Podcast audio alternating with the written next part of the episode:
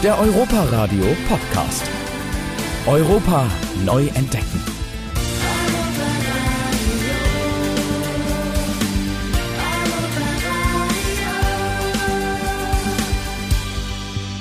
Hallo und herzlich willkommen hier zum Europa-Radio Podcast live aus dem Europapark quasi. Wir sitzen im Studio 78 und ich habe heute wundervolle Gäste zu Gast. Einen davon, den kennen wir alle, Herr Dr. Roland Mack. Sie sind Geschäftsführer des Europaparks, wer das noch nicht weiß, und sind die gute Seele des gesamten Park-Imperiums, kann man sagen. Der große Visionär, was bei mir hier schon fast ein bisschen für Gänsehaut sorgt. Und eine Frau, die hier noch mit mir zusammen im Raum ist, ist die Dame, die dafür sorgt, dass außerhalb Deutschlands auch bitte jeder weiß, dass es den Europapark gibt, nämlich die Vorsitzende des Vorstandes der Europäischen Zentrale für Tourismus, Frau Petra Hedorfer. Herzlich willkommen. Ja, vielen Dank.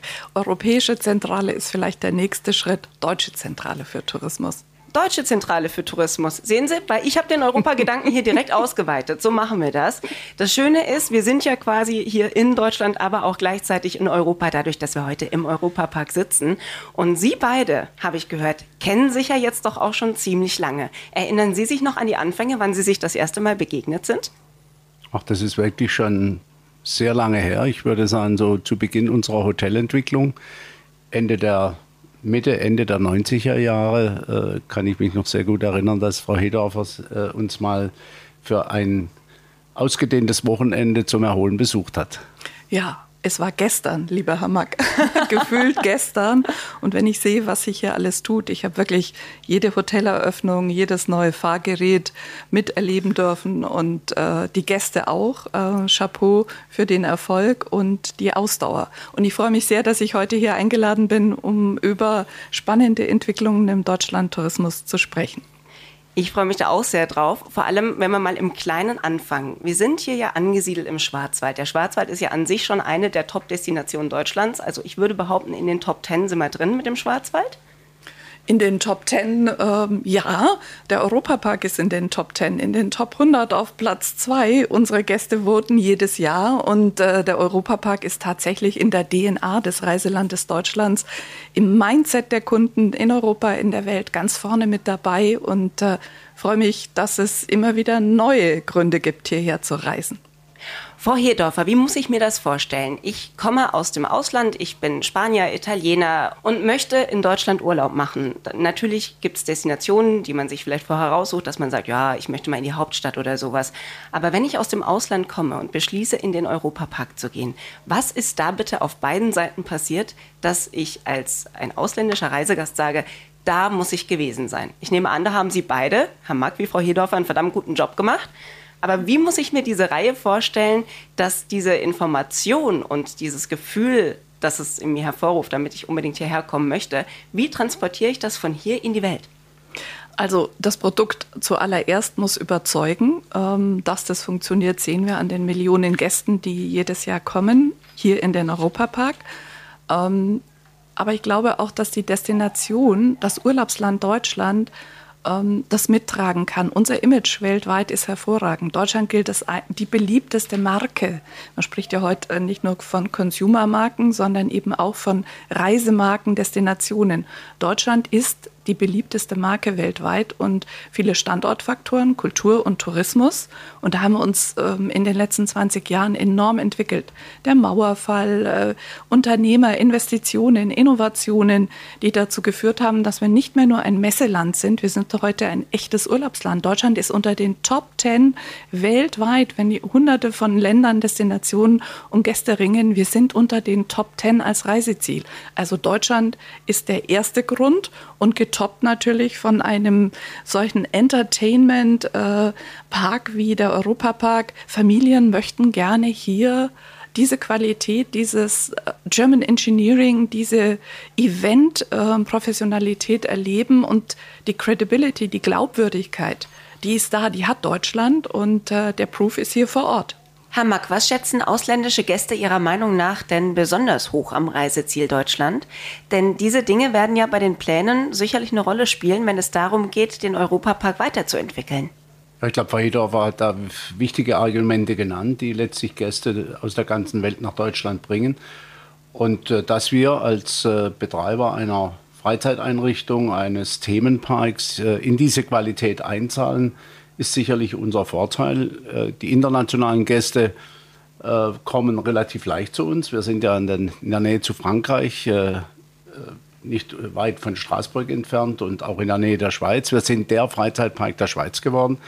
Damit haben wir schon mal eine Internationalisierung, die uns weit über 50 Prozent ausländische Gäste besorgt und mittlerweile über Internet und über das Reisen der jungen Menschen äh, im Generellen ist es bekannt, äh, welchen Stellenwert der Europapark äh, in der Freizeitbranche einnimmt. Wir kommen ja im Ranking äh, auf Augenhöhe mit Disney und äh, anderen großen Anbietern daher und äh, das schafft Nachfrage, unzufriedene Gäste und letztlich auch Wiederholer. Es gibt drei Trigger, sagen unsere Marktforschungsexperten. Kunden suchen Historic Buildings, mhm. haben wir mhm. hier, ja, die, äh, die Geschichte, die Deutschland ausmacht, die Monuments, die Landscapes. Ähm, es ist die Quality of Life, also die Lebensqualität, das, was äh, für uns spricht mit der deutschen Gründlichkeit, German Ordnung und Gründlichkeit, machen wir in der ganzen Customer Journey, wenn der Kunde in sein, von der Anreise über die Gastfreundschaft vor Ort ähm, die Experience, die Erlebnisse, das machen wir richtig gut. Das wissen wir aus unseren Kundenbarometern. Und wir haben den dritten Trigger, das sind Natural Landscapes, die äh, Umwelt und Natur. Und ich glaube, das strahlt der Park auch aus. Ja, Sie haben es gesagt, die Hille Mountains, äh, der Schwarzwald, Black Forest, natürlich auch ein Verstärker, der eben für Tourismus, Gastfreundschaft, Tradition, gelebtes Brauchtum spricht. Das alles macht der Park auch aus. Also das sind die drei Hauptgründe, warum Menschen Menschen sich für einen Deutschlandurlaub entscheiden. Sie haben ich glaube, vielleicht eins kann man noch dazu fügen, ja. äh, auch die Namensfindung, die wir uns gegeben haben vor nahezu 50 Jahren. Europa war äh, zielweisend für eine Entwicklung, die wir erlebt haben. Und äh, ich erinnere mich da an äh, Umfragen in Straßburg, äh, wo sich ein Franzose eben nicht ganz zu Hause, aber in Europa fühlt. Äh, und das ist auch ein Stück Heimat geworden für ihn. Und ich glaube, da ist auch so im übertragenen Sinne eine Basis für diesen Erfolg gesetzt. Würde ich sofort zustimmen. Herr Max, Sie wissen es, 85 Prozent der Gäste, internationalen Gäste kommen aus Europa in unserem Gästemix. Also es ist eine ganz große, hohe Zahl und wir haben eine hohe Wiederholerquote, also Kundenbindung. Einmal hier gewesen, sehr überzeugt, kommen wieder, kommen mit der Familie. Und das ist ja auch ein Thema, das heute trägt nach der Krise. Meaningful, sagen wir, meaningful, also mhm. wertschätzende Aufenthalte mit der ganzen Familie, Zeit verbringen, äh, Gemeinsamkeit erleben, gemeinsame Erfahrungen sammeln im Urlaub, Spaß haben miteinander und die Leichtigkeit und gleichzeitig vielleicht auch was lernen. Der Park ist ja auch äh, Infotainment, also er liefert ja auch Fakten und Informationen. Also besser geht's nicht. Und er ist in immer mehr Faktoren nachhaltig, was nicht nur mich persönlich freut, sondern was ja auch Sie, Frau Hedorfer, in der Branche immer mehr beobachten. Auch da spielt Nachhaltigkeit eine immer größere Rolle, oder? Ja, man spricht von 44 Millionen potenziellen neuen Gästen für Deutschland, die allein aus den Nachbarmärkten ähm, Interesse zeigen, nachhaltigen Urlaub in Deutschland zu verbringen. Das ist ein großes Volumen. Wir haben tolle Angebote, das Produkt stimmt. Man misst ja ähm, nach Sustainable Development, also Nachhaltigkeitskriterien mhm. heute, wie weit ist ein Land da? Deutschland liegt da unter den Top 5. Was gehört da zu diesen Faktoren dazu, wenn ich fragen darf? Da geht es um Wasserqualität, da geht es um Lebensqualität der einheimischen Bevölkerung, da geht es um äh, Bildung, da geht es um Ausbildungschancen, da geht es um viele Themen. Ähm, nicht nur ökologische, soziale Themen, ökonomische Faktoren, äh, welche Wertschöpfung erzielt ein Land und kommt es der Bevölkerung wieder zugute, was ist die Infrastruktur, haben wir einen nachhaltigen Ausbau von Verkehrsinfrastruktur, ähm, also viele Kriterien, 17 Goals gibt es, die hat die UNWTO, die United Nations of World Tourism Organization, äh, vor vielen Jahren angelegt und jedes Land meldet, wir sind da ganz weit vorne mit. Das heißt, wir haben lange Jahre Gesetzesgebung in Deutschland, die eben Umweltschutz ähm, ganz vorne äh, mit berücksichtigt hat. Mhm. 40 Prozent der deutschen Fläche sind geschützte Flächen. Nationalparke, der Schwarzwald ist ja auch einer. Nationalparke, Naturparke, Biosphärenreservate. Also da ist eine Menge im Angebot, was auch sehr überzeugt. Und ähm, dieser SDG-Index zeigt eben, dass wir im Wettbewerb um Gäste sehr anschlussfähig sind. Also unsere Investitionen äh, des deutschen Unternehmertums, aber eben auch der Gesellschaft trägt jetzt ähm, in diesem neuen Mindset der Gäste weltweit, die suchen eben nachhaltige Reiseerlebnisse und möchten einen Beitrag leisten. Kompensation ist möglich von An- und Abreisen mhm. vor Ort, effizienter Energie, äh, Ressourceneinsatz, regionale Küche, äh, lokale äh, Bevölkerung, die hier mitarbeitet. Das alles zeichnet den Europapark, Herr Mack, doch auch aus. Absolut, Frau Hedorfer. Und äh ich war ja einer der ersten, äh, und da bin ich eigentlich auch ein bisschen stolz drauf, in der Branche, als, äh, auch als Präsident des Weltverbandes, der dieses Thema Umweltschutz, was auf unsere Wirtschaft, unsere Industrie zukommt, recht früh erkannt habe und habe in allen Gremien und immer wieder dafür geworben, dass wir dieses Thema ernst nehmen und wurden ein Stück weit von den Amerikanern belächelt. Äh, heute hat sich das auch gewandelt und äh, man denkt mittlerweile auch in den Parks ökologischer Umwelt äh, näher. Und Sie haben ein paar Stichworte gesagt, die mir äh, dann auch gleich die Idee gebracht haben, dass wir nicht nur hier ein Erholungsort geworden sind, zertifiziert und äh, auch als ein familienfreundliches äh, oder das familienfreundlichste Unternehmen in Deutschland äh, ausgezeichnet. Alles Dinge, die äh, einzahlen und ich glaube, auch wir sind nicht nur Deutschland 40 Prozent äh, geschützte Flächen, auch der Europapark ist umgeben von geschützten Flächen. Die Bannwälder hier der Raum zwischen Europapark und dem Rhein ist Naturschutzgebiet. Wir haben das größte zusammenhängende Elswiesengebiet, Naturschutzgebiet südlich des Parks. Ist dann ein bisschen hinderlich, wenn man größer werden will, aber die Gäste spüren natürlich, dass sie in eine grüne Oase kommen und deshalb hat der Gartenbau, die Gartengestaltung schon immer eine ganz große Bedeutung gehabt bei uns. Und Sie finden ja auch von Jahr zu Jahr immer wieder die Möglichkeit, Neuerungen hier zu integrieren, ohne dass man die Fläche jetzt groß ausbaut. Ich meine, wir haben Freizeitparks in Europa, die flächenmäßig zwar größer sind, aber lange nicht so viel zu bieten haben wie der Europapark. Das sagt ja auch, dass Sie das durchaus richtig machen, wie Sie es machen. Und äh, was in Zukunft kommt, bleibt dahingehend spannend. Die Frage ist, wie sich die Reisewelt als solches verändert bei uns in Deutschland, beziehungsweise was die externen Gäste aus dem Ausland angeht, aber auch wie wir selbst verreisen. Innerhalb Deutschlands sind wir in den vergangenen Jahren ja recht viel gereist, weil uns aber auch nicht viel anderes übrig blieb, muss man auch so sagen.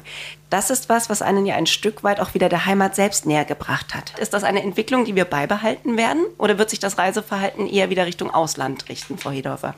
Ich glaube, ein gesunder Mix äh, trägt jede Destination. Ähm, Tourismus ist ja immer auch Völkerverständigung, das heißt andere Kulturen kennenlernen, trägt sicherlich zur Stabilität und gegenseitigem Verständnis und Toleranz bei. Das ist ja diese soziale äh, Komponente, gesellschaftliche, die der Tourismus auch immer äh, mit ähm, ja, erfüllen kann. Ähm, deshalb finde ich es richtig und es ist ja ein Menschenrecht, Grenzen überschreiten zu mhm. können, mhm. in der UN-Charta auch hinterlegt. Also spricht nichts dagegen, dass Menschen die Welt kennenlernen, dass äh, Gäste aus der ganzen Welt nach Deutschland kommen und natürlich der Deutsche auch, wir sind ein großes Land, sein eigenes Land kennenlernen kann. Ähm, äh, quantitativ betrachtet hat äh, der Domestic-Anteil den größten Anteil. Dann käme schon Mallorca. Wir wissen ja, dass äh, Millionen äh, Deutsche auch gerne nach Spanien fahren, was auch schön ist und richtig und überhaupt in die Welt. Wir sind ja die Reiseweltmeister. Über 100 Millionen Reisen waren es ja, die die Deutschen noch vor der Krise in die ganze Welt unternommen haben. Und äh, das ist auch für viele Destinationen ein Wirtschaftsfaktor. Mhm. Also insofern die Stabilität auf ähm, Gäste, die von fern kommen, die im eigenen Land Urlaub machen und auch andere Menschen besuchen und Destinationen, ist sicherlich immer äh, eine gute Balance. Jetzt haben wir in Osteuropa, wenn wir mal rüberblicken, durch den Krieg in der Ukraine erstmal was, was uns nach der ganzen Corona-Zeit ja einen weiteren Schlag verpasst hat, wahrscheinlich auch touristisch gesehen, wäre jetzt was, was man als Außenstehender wahrscheinlich denkt. Sie haben den Einblick darin. Wie sehen Sie denn Europa als äh, Ost, gerade Osteuropa als Quellmarkt jetzt auch angesichts des Ukraine-Krieges? Also natürlich gilt unsere Solidarität, das möchte ich hier allen Hörern auch sagen, den Betroffenen. Dieser fürchterliche Krieg muss äh, hoffentlich zeitnah ein Ende finden, wenn ich das so postulieren darf. Fürchterlich für Menschen äh, unter diesen Umständen zu leben. Wenn wir unsere Bilanzen betrachten, kann man sehen, dass es einen kurzfristigen Einbruch gab, unmittelbar Ende Februar insgesamt aber die Nachfrage diesen Sommer nach Deutschland, aus Polen, aus Tschechien, aus Ungarn, äh, aus äh, den Balkanländern nach wie vor sehr hoch ist. Mhm. Also das Interesse, Deutschland zu bereisen, ist groß. Die Buchungslage ist sehr stabil und äh, greift sogar an die 19er Werte in einzelnen Quellmarkten an. Also wir sind wieder dort, wo wir äh, noch vor dem Einbruch waren, was gut ist. Ähm, ich will aber auch sagen, dass wir natürlich äh, sehr viele russische Gäste hatten in den vergangenen Jahren, die auch in vielen Kurorten und Destinationen in Süddeutschland, aber auch in der Hauptstadt ähm, sehr gern gesehene Gäste waren in mhm. der Hotellerie und Gastronomie. Und ähm, das ist natürlich auch eingebrochen. Ja, also das sind ungefähr zwei Prozent äh, vom gesamten Aufkommen, die uns in der Tat im Moment fehlen. Aus welchen Ländern erwarten Sie denn dann in den nächsten Jahren vielleicht eher einen größeren Zuwachs an Touristen für Deutschland, wenn es an anderen Stellen wegbricht? Lässt sich das sagen? Gibt es da Tendenzen? Ja, ähm, also insgesamt kann man sagen, wir sind ja immer noch ein junges äh, Reiseziel, also mhm. ein Urlaubsland, äh, the new kid on the block. Ähm, wir waren eben, habe es vorhin gesagt, sehr beliebt als Messeland, als Geschäftsreiseziel, als Kongressdestination. Da sind wir unter anderem ja Weltmarkt- und Europaführer in diesen Segmenten. Wir sind es im Übrigen auch im Kulturreisesegment. Und warum zähle ich das auf? Weil ich denke, dass wir Chancen haben, diesen Weg weiterzugehen, achtsam mit nachhaltiger Entwicklung. Mhm diesen Gästepfad auszubauen. Die Chancen und Potenziale sind groß. Die Sympathie hat Deutschland in Europa. Wir liegen mitten in Europa, sind verkehrstechnisch gut zu erreichen. Also gibt viele Prés, ähm, die mich hoffen lassen. Wir hatten vor der Krise noch eine Schätzung dass wir quantitativ von damals 2019 noch 90 Millionen Übernachtungen internationaler Gäste noch ein Potenzial für weitere 50 Millionen haben. Mhm. Und darf ich sagen, weil ich höre es oft, das ist keine Angst vor Overtourism, die ich da habe. Das Land ist groß. Wir haben jede Menge äh, Destinationen, die auch Gäste beherbergen können. Die Auslastung ja. ist nicht überall 100 Prozent.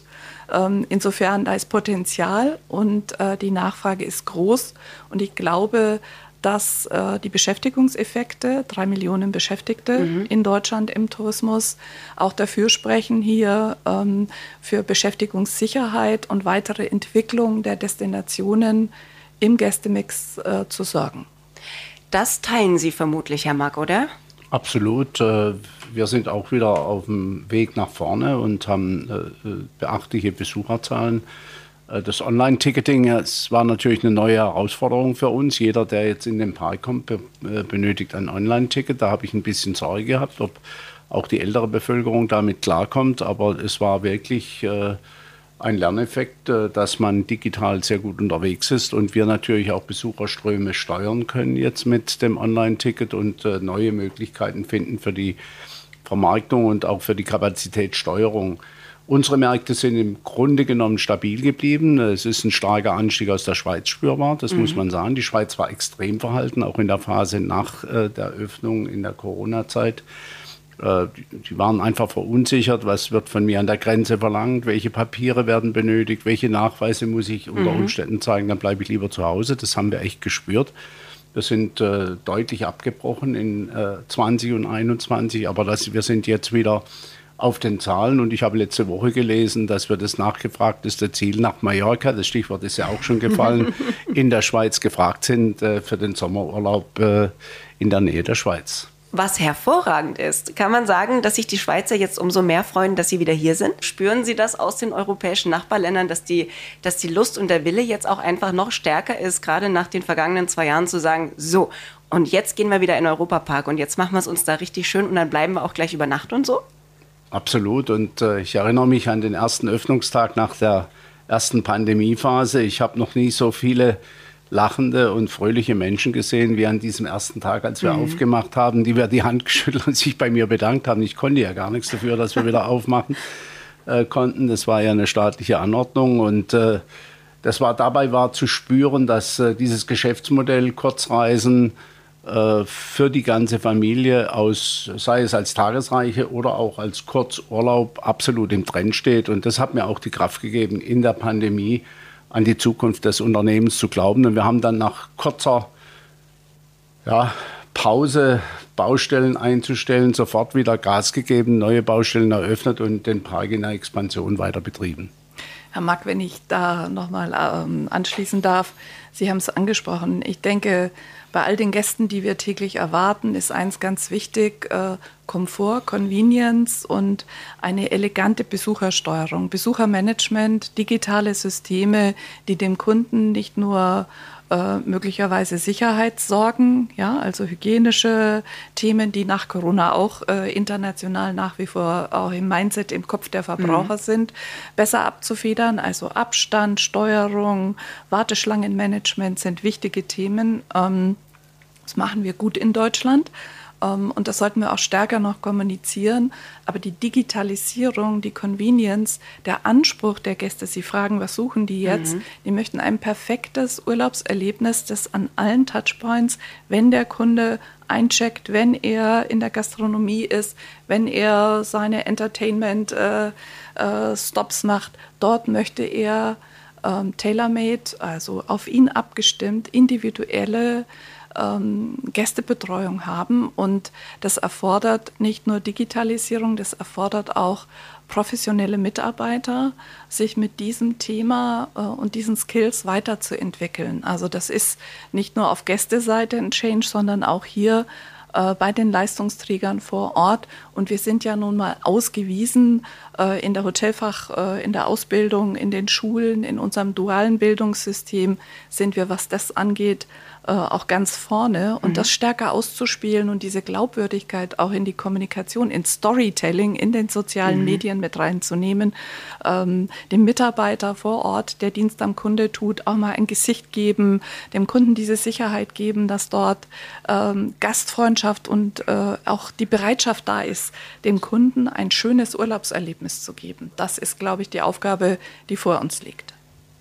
Und das wird eine sehr spannende Angelegenheit, sicherlich auch eine sehr schöne. Sie haben eben gesagt, was der Reisende an sich sehr schätzt, wenn er denn reist.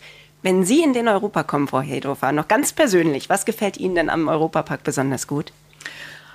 Ich denke, die Internationalität ist es, der europäische Gedanke, der hier trägt, äh, die Welt auf einem so großen, nein, es ist ein kleiner Fleck, äh, wenn ich das so sagen darf, ähm, der das ausstrahlt, was Zusammenleben und Miteinander in einem Kulturraum wie Europa ausmacht. Und dann natürlich äh, das Fahrgastfeeling. Ich bin ja eher der ängstliche Typ. Herr Mark weiß das, aber ich bin begeistert, was für Adrenalinschübe man im Europapark in all diesen Innovationen und immer gibt es neue Geräte.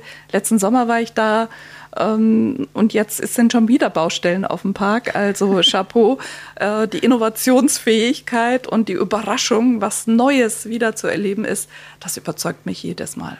Was Frau Hedorfer sagt, kann ich nur bestätigen. Wir wissen aus Umfragen, dass wenn jemand den Park als europäisch erkennt, dass er ihm deutlich bessere Noten gibt in seiner äh, Bewertung, als wenn er ihn als amerikanisch empfindet. Also wir haben einen eindeutigen Bezug zu Europa und Qualität und äh, die sollten wir auch ausspielen und vielleicht ein Stück weit mehr stolz sein auf das, was wir in Europa erreicht haben und nicht nur die negativen Schlagzeilen abgreifen, an was Europa alles krankt. Natürlich kann man aus Fehlern lernen und muss verbessern, aber es fehlt uns einfach äh, noch ein Tick Stolz und ich habe gerade letzte Woche ein wunderschönes Schreiben eines äh, bekannten Schweizer Journalisten bekommen, der gesagt hat, sie sind der beste Botschafter für Deutschland und für Europa. Und das ist doch ein tolles, äh, eine tolle Aussage. Allerdings, der europäische Gedanke in diesen Tagen wichtiger denn je. Ich hatte Sie beide am Anfang gefragt, ob Sie sich noch an Ihr erstes Treffen erinnern können. Ich wäre gerne Mäuschen beim nächsten Treffen. Haben Sie schon eine Vorstellung, worüber Sie bei Ihrem nächsten Treffen miteinander sprechen werden? Mit Sicherheit. Äh, ich habe gerade auch noch ein Stichwort hier auf den Tisch bekommen. Es ist schon wieder fast nicht mehr so innovativ, als obwohl es noch nicht mal eröffnet ist. Das ist unser neues Restaurant, das Restaurant der Zukunft, Adrenalin. Mhm. Da werden wir die Gastrowelt auf den Kopf stellen. Da wird ganz Deutschland und über die Grenzen hinaus äh, von uns gesprochen werden. Ich weiß auch, dass internationale Kunden sich schon für diesen Gastrotyp, dieses emotionale Gastronomieereignis äh, freuen und äh, kaum erwarten können, die erste Tour mitzumachen und das zu erleben. Es ist wirklich eine Innovation, die, äh, die äh, autonomes Fahren, da kommt die Kernkompetenz von Macrides, von unserem Produktionsunternehmen mhm. voll zum Tragen, aus medialen Zuspielungen, die wir mittlerweile auch selbst beherrschen und eigene Infrastruktur aufgebaut haben und einem hervorragenden Essen, diese Kombination umzusetzen in ein emotionales Gastroerlebnis. Schwer zu erklären, man muss es probieren, aber es ist eine Weltsensation, die auch in Shanghai, auch in äh, USA, in äh, den Großstädten Europas stattfinden könnte. Wir sind da gespannt, was sich aus dem noch entwickeln lässt. Der Prototyp läuft bei uns ab September und vielleicht demnächst auch in New York, in Hongkong und in Shanghai. Spannend. Ich glaube, dass Herr Back und ich uns in absehbarer Zeit sowieso als digitale Zwillinge im Metaverse treffen werden. Und ich bin sicher, dass äh, die Familie Mack längst Grundstücke im Metaverse hat und Extended Reality, die ja über Yulby hier im Park auch schon zu erleben ist. Ich habe selber den Rucksack und den Handschuh und den Helm schon aufgehabt letzten Sommer. Mhm. Kann es nur empfehlen. Eine tolle Experience. Aber ich bin sicher, da gibt es noch ganz viele Möglichkeiten, wie auch digital digital diese Vermischung von Realität und virtueller Welt ähm, an einem solchen Platz sich auch inszenieren lässt. Mhm. Und Familie Mack war immer Vorreiter, First Mover.